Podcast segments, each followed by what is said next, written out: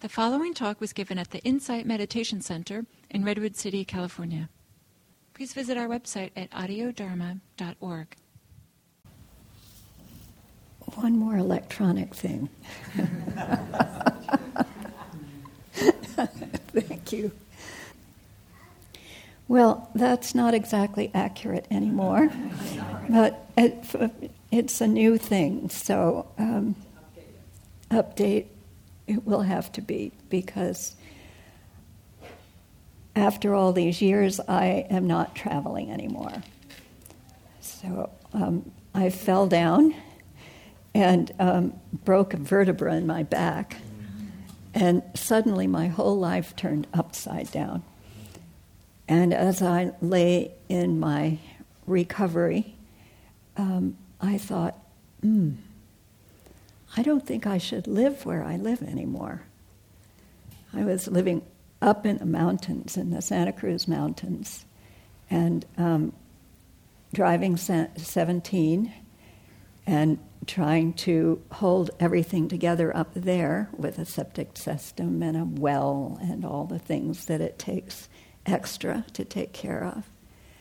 And lying there, I said, I think I need to move.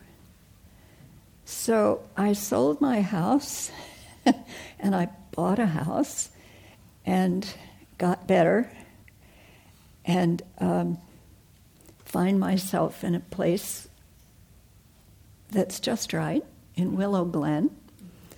And uh, it takes a little longer to get here than it did from the other place, so I apologize for being late. Um, And it's given me a great deal to consider, as um, life does. Uh, usually it's just little jabs and pokes of life that give us things to think about. Every now and then, the big things come along. And uh, it became a very interesting um, subject to, to consider in terms of the Dharma. And it uh, made me enormously grateful for practice. Uh, I can just imagine what it would have been like if I had not um, had all these years of sitting. Because in sitting, we go through so much junk, so much hardship, so much pain, that by the time bad things or hard things happen to us, we're used to it. you know? And we, we know what to do with it. In sitting, we accept it. We let it come and let it go. And we become so aware of how nothing stays put, even the worst things. They might even get worse than that, but they don't stay the same. It's such a gift to us. I could imagine I would say, how, how could this happen to me? To me, the great me. How could this happen to me? maybe, maybe God doesn't like me anymore, or, something. We try to explain things in ways that um, really our, our desperate effort to find some stability in a very unstable life, in a life in which anything can happen at any time. But it's an unnerving and disagreeable feeling if we're not used to it, to feel that ah, we might crash at any time. So we defend ourselves against it by protecting this great me. Oh, don't hurt me. It's not, I'm so good. I'm, I'm doing my very best, and so don't break my back for me. Well, it's not like that. And in fact, it turns out to be extremely interesting situation. And what came up for me the most were, were the paramitas, what you all call the paramis. Um, they're just six principles, sort of basic principles of practice. And they're all intertwined with each other, and I saw more and more how, how they all depend on each other. They're um, very simple. Their generosity is the first one. And I always say generosity is the first because it opens our mind. If we're holding back in any way, then um, decide to give something. Suddenly, everything, the whole dynamic of our, our mind and body change. You can feel it. And so that makes practice more available to us. And the second one is the precepts, sila. Um, I could say ethics and morality, but it's deeper than that, much deeper than that. Not killing, not stealing, not lying, not abusing sexuality or alcohol and drugs. They seem very simple, but if you go into any one of them, you go deep. And then vitality, vigor, because without that we can't hardly do nothing. Um, it's really hard to get from point A to point B without some kind of vitality, even if it's an inner um, mind of us, even if our body is not able, our mind can be able. We don't have to let the body drag us down into that poor me state or I can't do anything state because we can always do something, even lift a finger.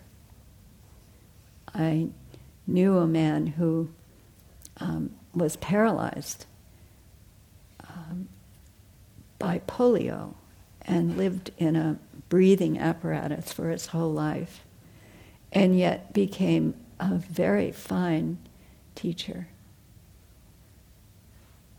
and continued his whole life from lying on his back in this breathing machine and meeting with people and writing books. So it's more a state of mind than a state of body. It's how we how we know ourself as a body and appreciate ourself as a body. The life that's flowing through us continually, this great power that opens our eyes and closes them. We don't do it. We don't breathe. It breathes us. We're being breathed. And so all of those are a piece of it.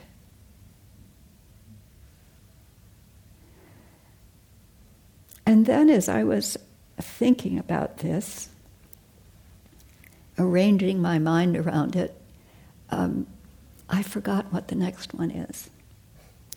And I thought, hmm, usually when you forget something, it's because it's really important. Don't want to look there. and then I remembered it's patience. Ooh. So,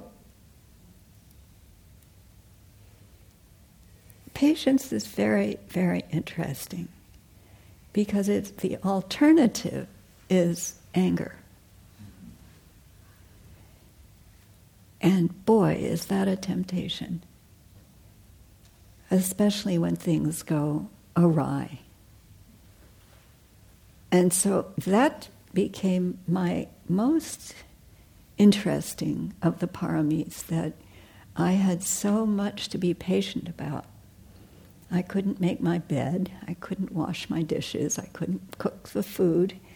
Uh, somebody else had to do all of those things. And as I considered it, I realized that what I was feeling was not anger, but enormous um, embarrassment because, you know, we're not used to receiving help. And then realizing that the other side of generosity is receiving help from others, allowing others the pleasure of giving. So important and so hard. Especially, I think, well, I think for all of us. We feel like, I can do it, I can do it myself, I always have. And so we sort of try to do it, and it doesn't come out very well. So, graciously receiving help and just allowing what comes to come became my basic practice. We have four bodhisattva precepts in Zen, and the last one is the Buddha way is unsurpassable. I vow to become it. Um, but my teacher, Kobun, translated it as the Buddha way is unsurpassable. I vow to allow it. And I kept that in mind the whole time. I still keep it in mind as the way. We allow our way.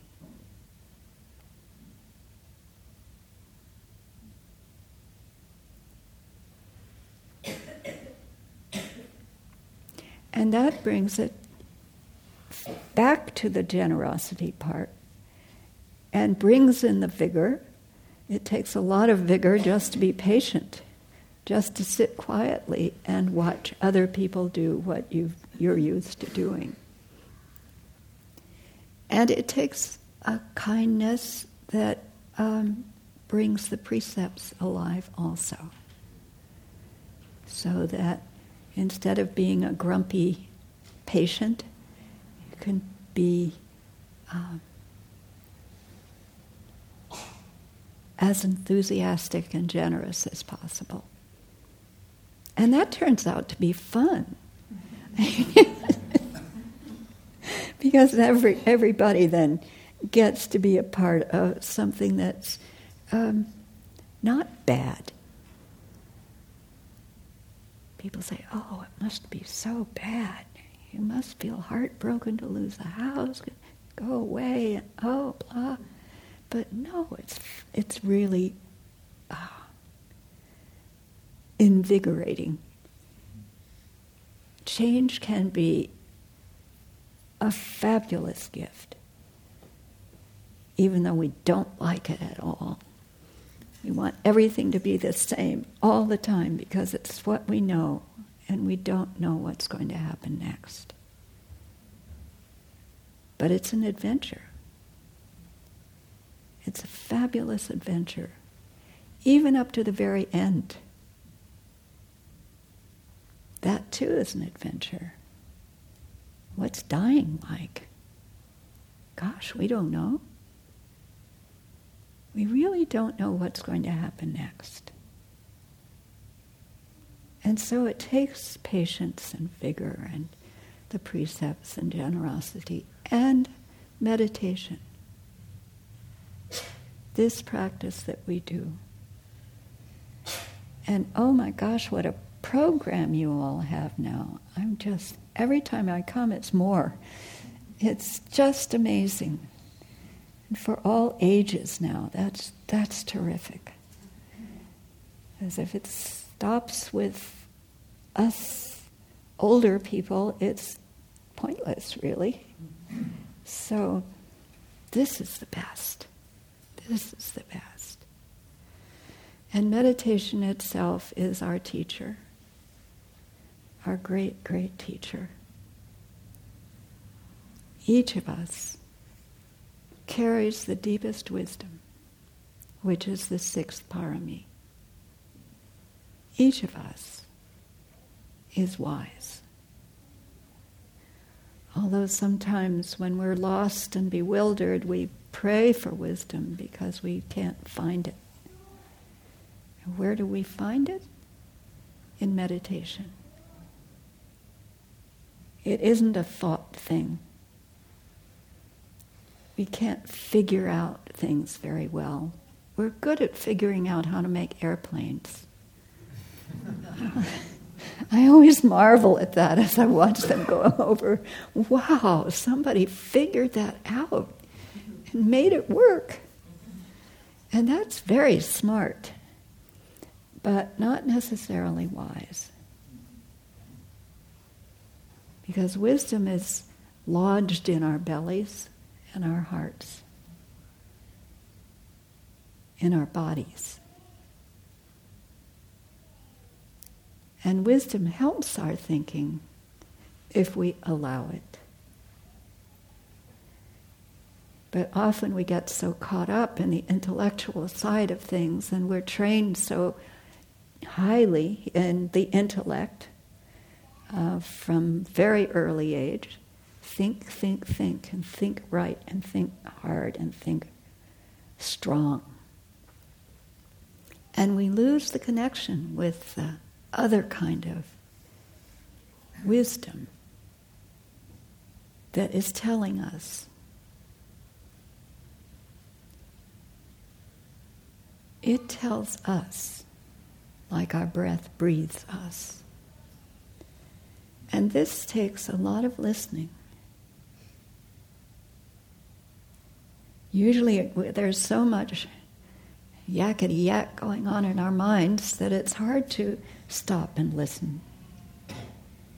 And so, again, this meditation practice is fabulous because we do stop, completely stop in one place.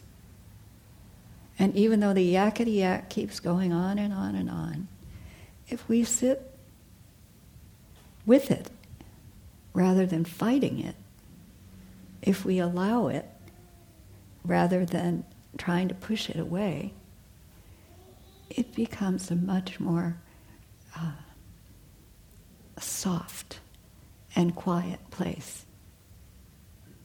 It seems strange. We think we should just shut it up, just tell it, go away.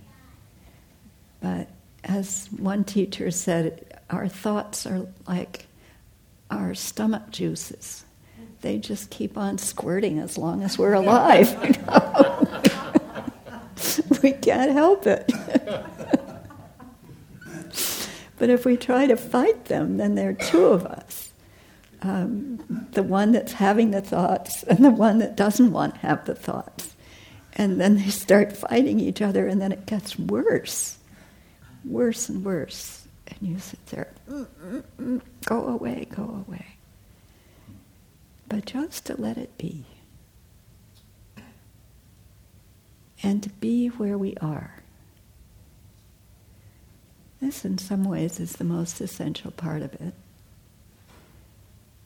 That our mind casts us out in so many different directions.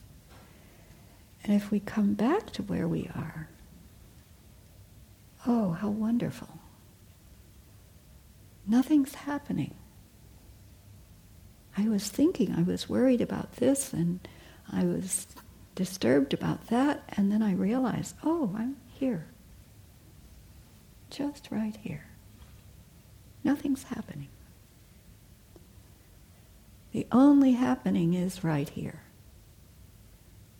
Everything else is made up.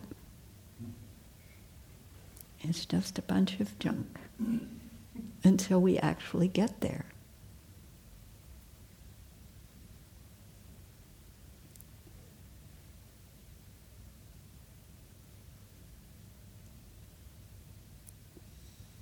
So that's what I brought to say this day. I have a whole lot of notes. I wonder what I missed.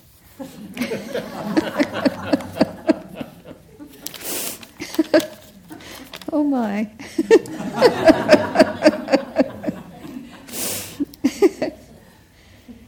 well, I think that was enough.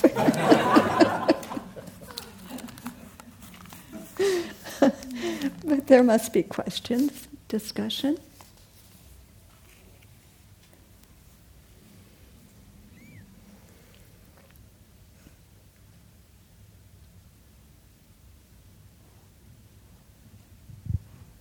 Want to thank you for this talk. It was just the one I needed this morning. I don't know how you speakers know that.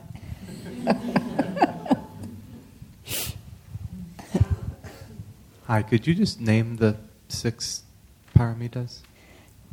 Generosity, the precepts, vigor, pre- patience, meditation, and wisdom. Thank you.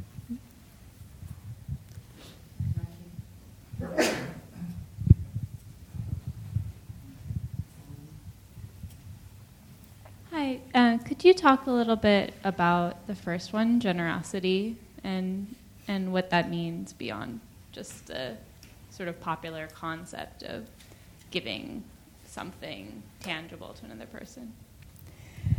Well, it's it's about breaking our self concept. Um, we actually break it when we give something, truly give something away. Often we give things still holding on, um, either regretting it or wanting to be paid back in some way. And that's not giving. Um, I know uh, someone who studied with Pema Chodron went up to Nova Scotia and uh, sat with her for a while.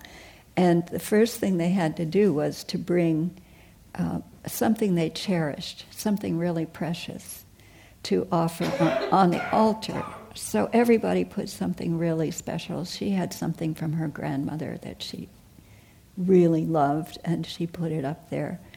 And um, they all expected to get it back.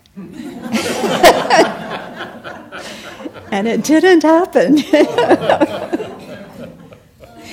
and Pema did a teaching about that, about how we, even though we're making offerings, that unless we're really, really doing it, it's not it. So that's probably the most important one, whether it's receiving or our own giving. It, it has to be for real. Um, and it can be, and should, I think, the best is to be um, not known, to be invisible in your giving. Um, sort of like paying at the bridge for somebody behind you. You know, you'll never know who those people are and they won't know you.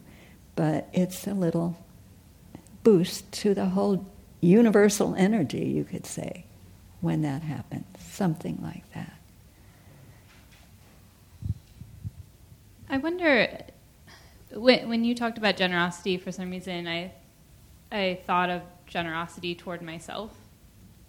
Uh, I think I, I just have a sense that that's something that I need in my life right now, but I, I'm not sure if that falls more under compassion. Somehow, just there was something in me that thought maybe there's something different with generosity toward myself, but I don't know if you have. I think that's extremely important. A very, a very big subject. Because if we're not kind to ourselves, how can we be kind to others? We just can't. That's where suffering is started.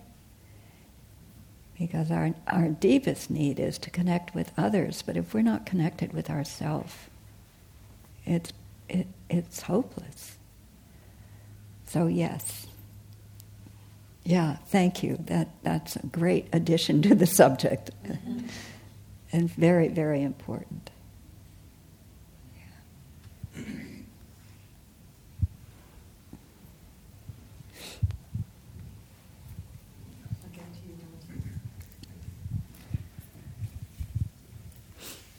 Thank you for the talk.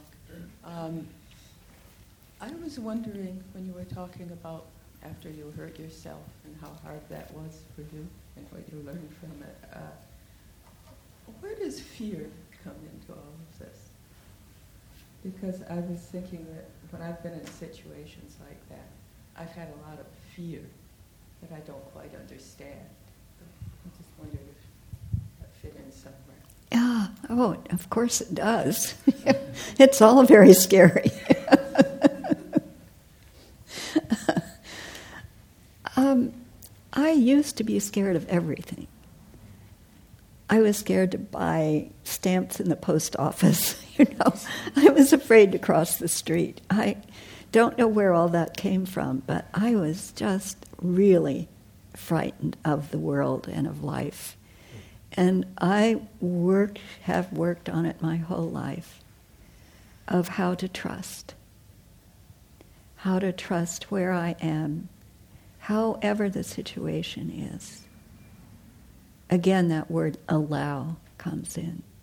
Just to allow it to be the way it is and not to hope for anything else.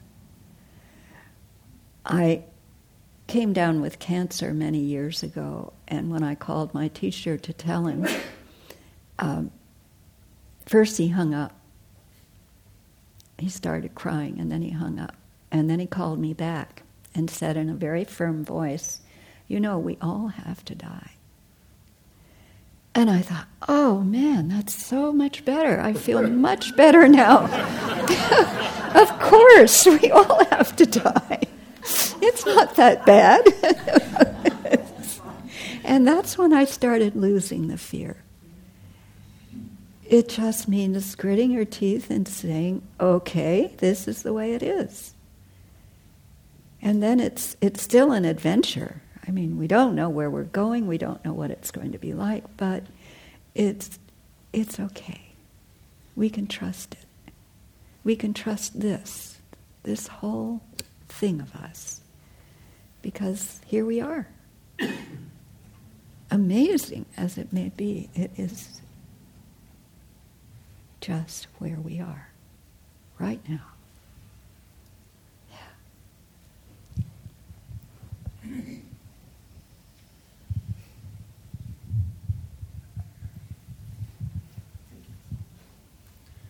Hi, thank you so much for speaking today. It was really great. Um, really enjoyed um, your uh, airplane analogy or example. Um, I guess I'm, I'm thinking about, um, you're talking about this inner wisdom and then our, our brains more being like a, kind of, well, it seems to me like an, an instrument or tool that we kind of use to navigate around in what we perceive as time, form, space here.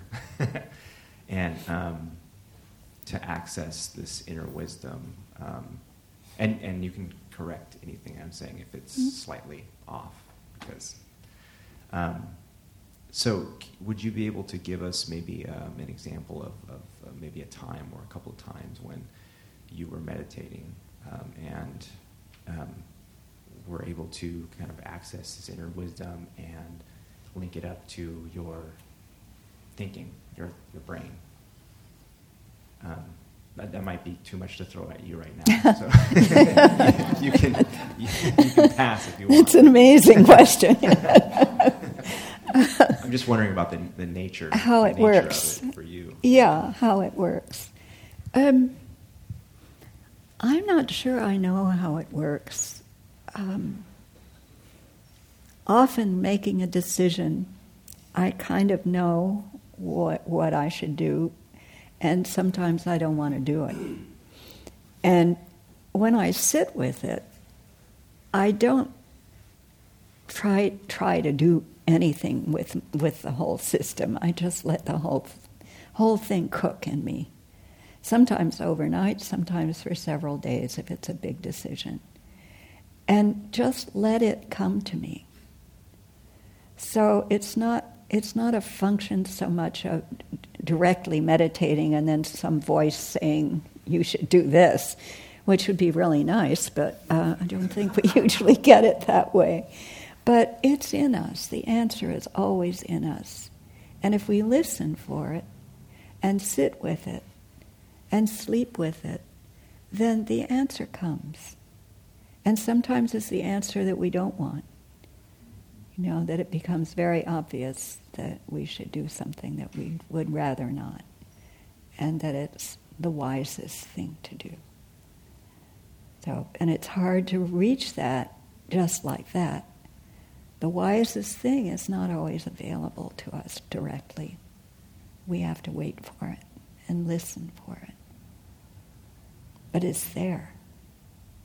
And the more we sit, I think, the more available it is also. We just become used to uh, that kind of awareness, that, that depth of awareness that um, we don't tend to be distracted from.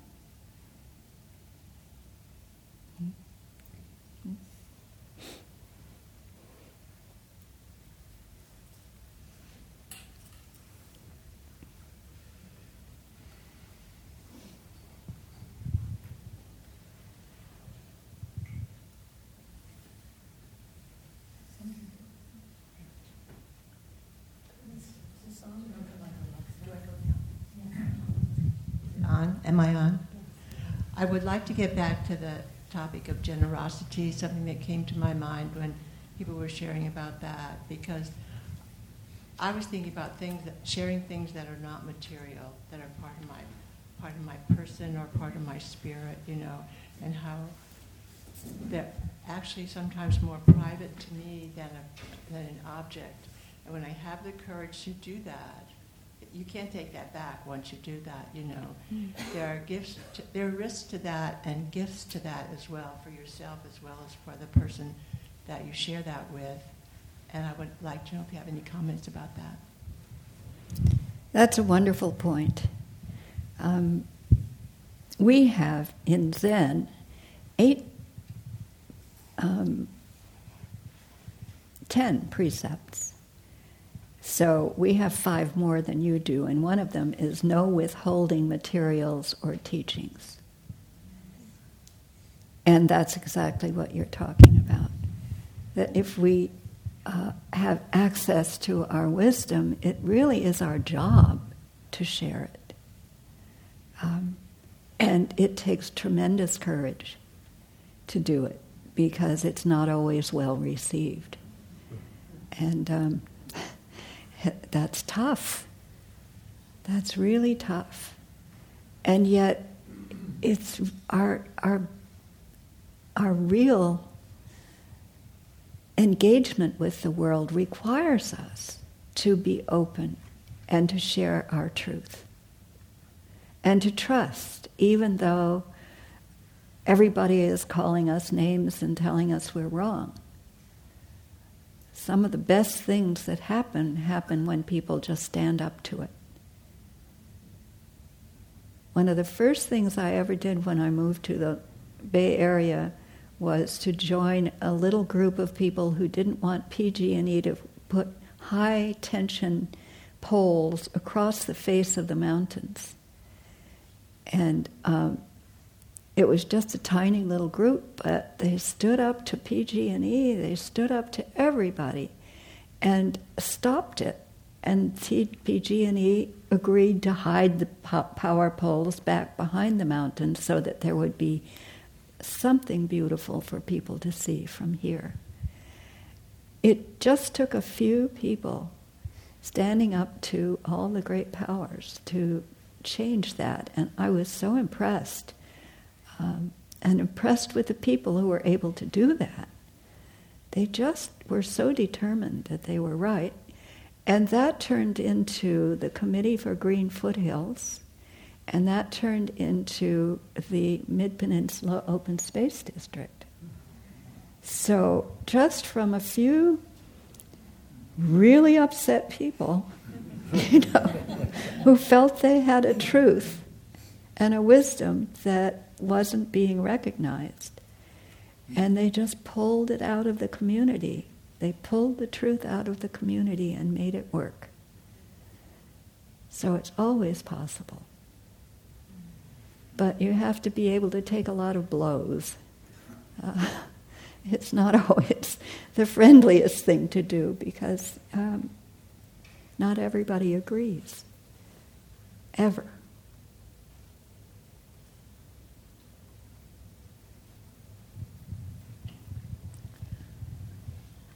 I wanted to thank you for the, the talk that you've brought. Um, your journey, uh, my journey, parallels yours over the past year or so. Oh. And so I was sitting here amazed, like you've been, been reading my mail or whatever. so thank you for doing that. And um, also, I had a, um, a thought about when you were talking about allowing.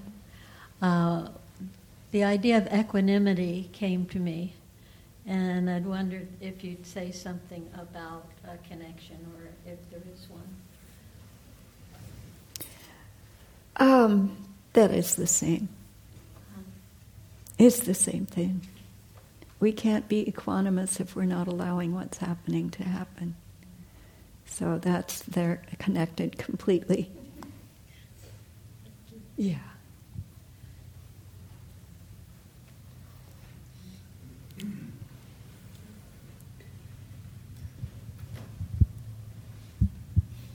Well, I wanted to echo the uh, the appreciation for the talk this morning, and um, just what the previous person was saying about I'd never really connected allowing with generosity before, and I think I made that connection this morning, and it was enlightening.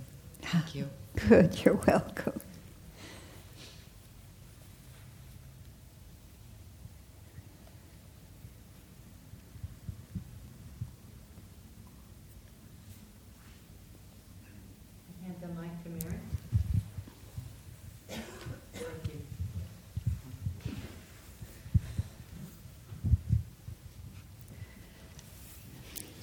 I'm not speaking to you as much as everyone else. And this honestly does take a lot of courage because I'm the one who's making announcements about let us get involved or do something to try to make the world better.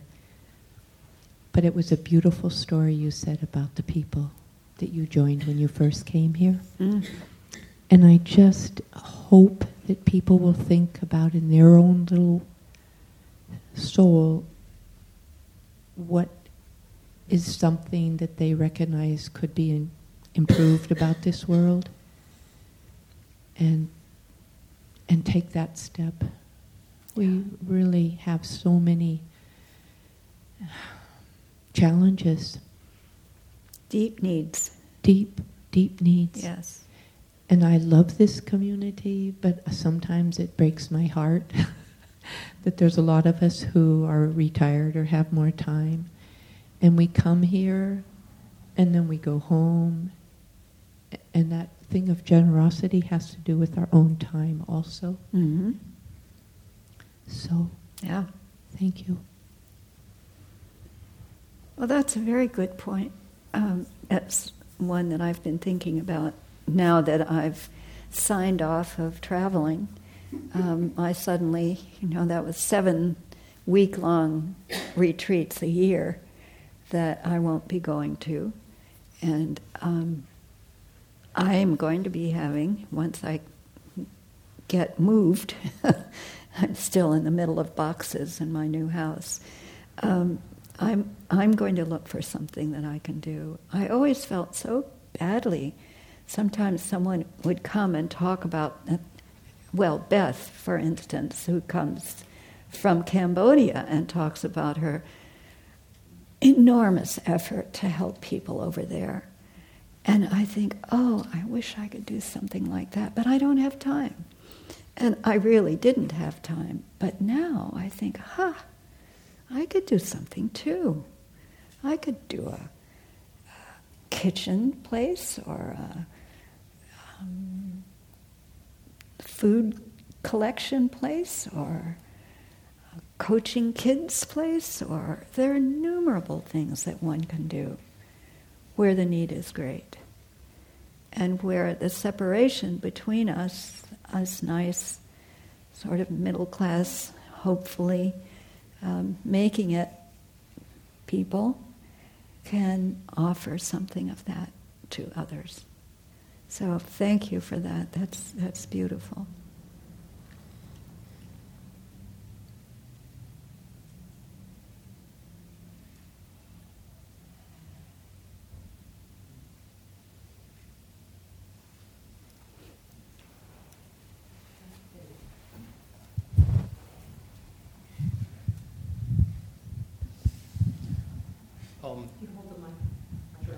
So um, you were talking about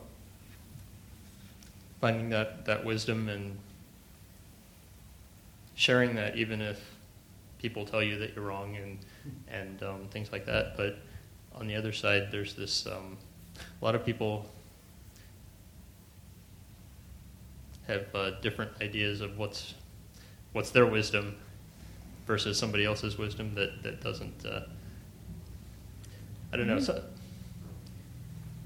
avoiding, I guess, can you speak to avoiding shoving that down people's throats? yeah.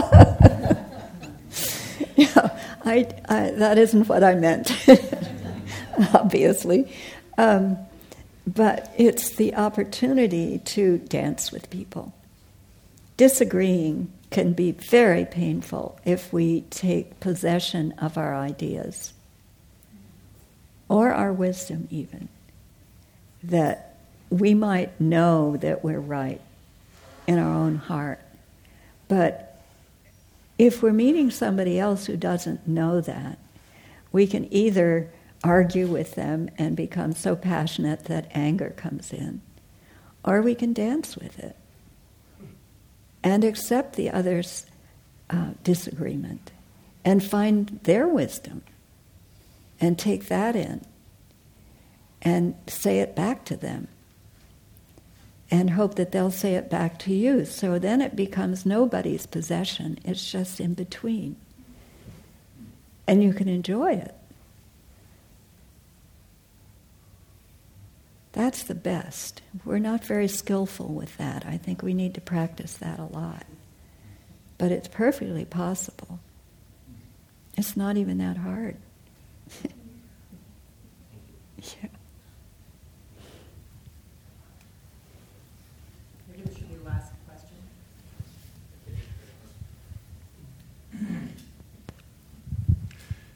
You mentioned that, you know, we spend all our time, or I spend all my time, thinking about what hasn't happened or what has happened, or lose track of right here.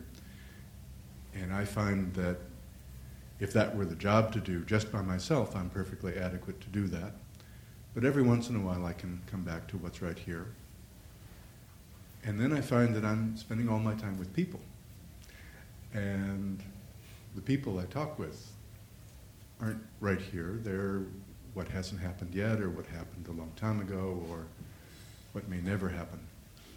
And I have a hard time knowing how to walk that line. Yeah, that's a good question. Um, I find that too. That we're all so, uh, especially now, I think everyone is so um, anxious.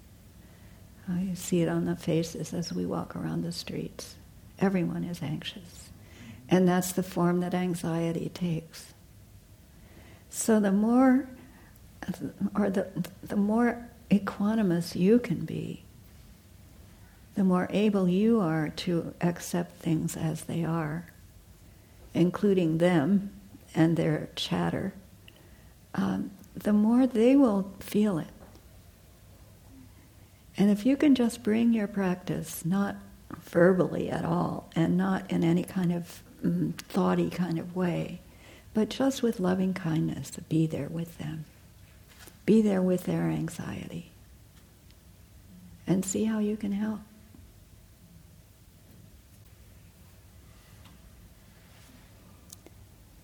Well, this has been a very wonderful meeting. I thank you all.